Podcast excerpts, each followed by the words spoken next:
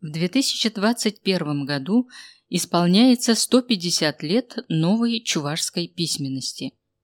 Отсчет этой дате ведется со дня создания Иваном Яковлевичем Яковлевым и его сподвижниками чувашского алфавита, основанного на фонетических особенностях чувашской речи.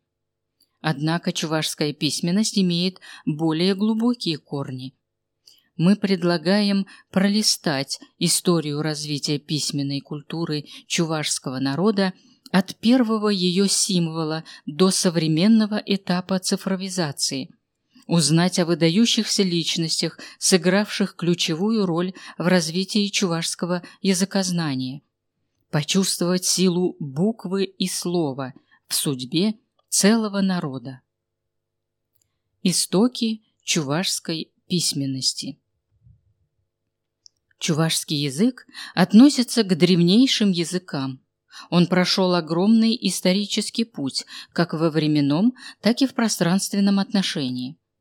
Это единственный живой представитель булгарской ветви, одной из двух крупных ветвей тюркской языковой семьи.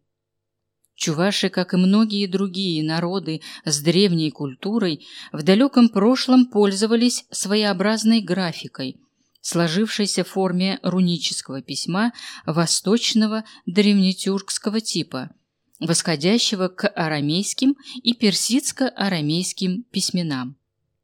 В народе рунические письмена были распространены очень широко, воспроизводились на различных предметах, материалах и в различной технике.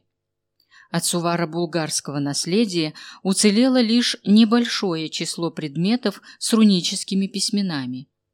В современной жизни они напоминают о себе в чувашской вышивке.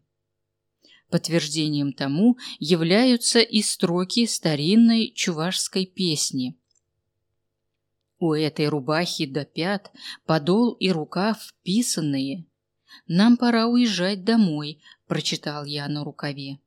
Я прочитал на Подоле, нам завтра приезжать опять.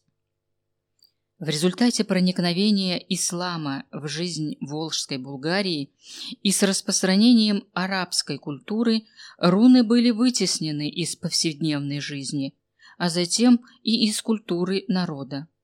Среди населения получила распространение письменность на основе арабской графики – о чем свидетельствуют надписи на намогильных памятниках конца XIII – начала XIV веков.